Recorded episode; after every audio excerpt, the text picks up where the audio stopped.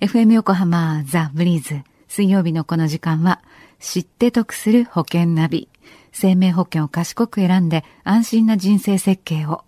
知って得するアドバイス保険のプロに伺っていきます保険見直し相談保険ナビのアドバイザー中亀照久さんです中亀さんこんにちはあこんにちはよろしくお願いしますよろしくお願いいたします、えー先週は年金定期便の秘密というテーマでお話を伺いました。さあ、今週は、はい。今週のテーマは、老後の年金不足に備える保険選びです。はい。先週までですね、あの、まあ、2週間にわたって、国民年金や、まあ、厚生年金といった、まあ、公的年金について、まあ、お話をさせていただきましたが、はいまあ、実際、えーそれだけで北島さん、えーどうでしょうかまあ、安心されますかいや、もう不安募るばっかりあそうで。ですすかはい。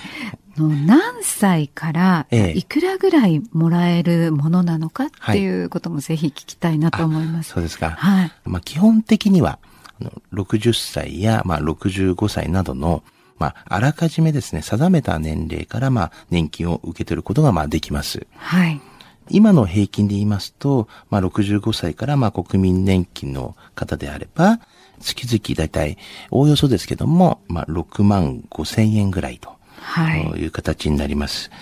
えーまあ、これは、まあ、あの、今年の、まあ、計算でですね、まあ、20から60歳まで、まあ、満額で入れた方の大体計算なんですけども、はい。でまた、あの、厚生年金の方であれば、おおよそ大体15万円から大体20万円ぐらいのという形になりますね。はい。はい。で、ここで、まあ、うん、ご夫婦で、はい。例えば、あの、国民年金である方はですね、6万5千円かける、まあ、2人お二分人。はいはい。はい。ということは大体、まあ、13万円ぐらいというふうな目処がつきますね。で、厚生年金のあのサラリーマンの方、はい。ただまあ、奥様が専業主婦の方とかいらっしゃいますよね。はい。まあこういった場合には、まあ、厚生年金と、まあ、奥様が国民年金の方を入れたという形になりますんで、はいえー、大体プラス、うーまあ、6万5千円ぐらいと。だから大体、まあ、21万5千円、まあ、大体22、3万円。まあ、そういったあぐらいが、まあ、平均になってくるんではないのかなというふうには思いますね。はい。でもし私ずっと独身だった場合、国民年金なので、はいね、6万5千円ほどもらったところで、もう家賃も払えないっていうことになってきて、えで、ね、今後年金が増えるってことは、まあ考えられませんし、そうですで、ね。物価は上がってますよね。はいそうですねなんか本当深刻で、やっぱりね、公的年金以外で備えるってことがどうしても必要になってきますね。そうです。ね。はい。はいあの、今、あの、総務省の方で、まあ、平成24年度の、まあ、調査なんですけども、ご夫婦でですね、まあ、最低、まあ、必要とされるですね、生活費がございまして、まあ、そちらが22万3000円っていうふうに言われております。うんはいこれで本当に大丈夫ですかね、そのあ22万数千円でね。そうなんですよね。で、そこですね、まあ、あの、生活保障文化センターの、まあ、22年度のですね、まあ、生活保障に対する、まあ、調査というのがございまして、はい。ご夫婦のですね、ゆとりある、まあ、老後とかいうに必要な額っていうのが、36万6千円っていうふうに言われているんですね。まあ、ここで言いますと、まあ、足りない部分っていうのはどうしても出てくるという形になりますよね。はいあの。まあ、そういった面では、まあ、選択肢はいろいろあると思うんですけれども、まあ、その選択肢の一つとして、まあ、民間の、うん、保険というのでもご準備されるのはいいんじゃないでしょうかね。はい。じゃあでは、どんな保険に入っておくのがいいですかね。あ、あのーまあ、一般的にはですね、まあ、はい貯蓄される保険という形ですよね。あの、就寝保険という保険や、養老保険。はい。で、まあ、皆様が大体知っていらっしゃるのは、まあ、個人年金保険というのがありますが、まあ、こういったもので大体、えーよろしいんではないでしょうかね。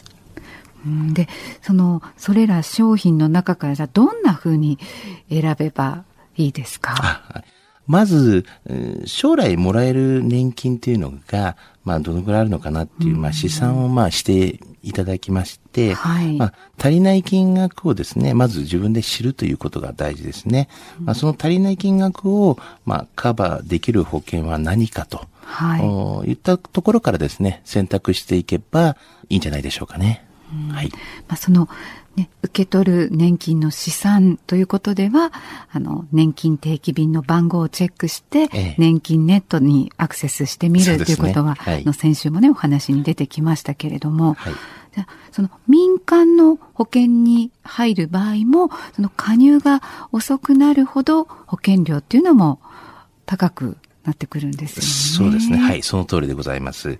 ですからですね、早めの、まあ、対策っていうのがえー必要だということですんで、まあ、できるだけ早く、はいあのー対策された方がいいっていうことですね。はい。あと、どうですか中亀さん、もし付け加えることが何かありましたら。あ、はい。あのーまあ、今ちょっと保険のことのお話をさせていただきましたが、はいあのー先ほど言いましたように、まあ、就寝保険とか、まあ、養老保険とか、まあ、個人年金保険といったものに対してなんですけども、まあ、保険ではですね、あの、利点があるんですね。はいあの、それはまあ、節税することができるということです。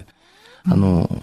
一定の要件を満たすことにより、はいあの生命保険料控除、またはあの個人年金保険料控除というのがありまして、はいあのサラリーマンの方だったら年末調整、うんまあ、個人事業主だったらまあ確定申告、はい。まあ、そういうところをですね、控除するっていうことがあのできますね。はい。わかりました。で、あの、直接中亀さんにお話を聞きたいという方、保険の見直しについても無料で相談に乗っていただけます。FM 横浜ラジオショッピング、保険ナビ、保険見直し相談に資料請求をなさってください。お問い合わせの電話番号です。045-224-1230。045-224-1230または FM 横浜のホームページ、ラジオショッピングからチェックしてください。えさて、最後に、ポッドキャストでこの保険ナビ、過去の放送分も含めて聞くことができます。iTunes で保険ナビで検索していただくか、FM 横浜のホームページ、ポッドキャストからアクセスできます。で、ブリーズの Facebook にもリンク貼っておきますね。知って得する保険ナビ、保険見直し相談保険ナビのアドバイザー、中亀照久さんと一緒にお送りしました。ありがとうございまどしうた。もありがとうございました。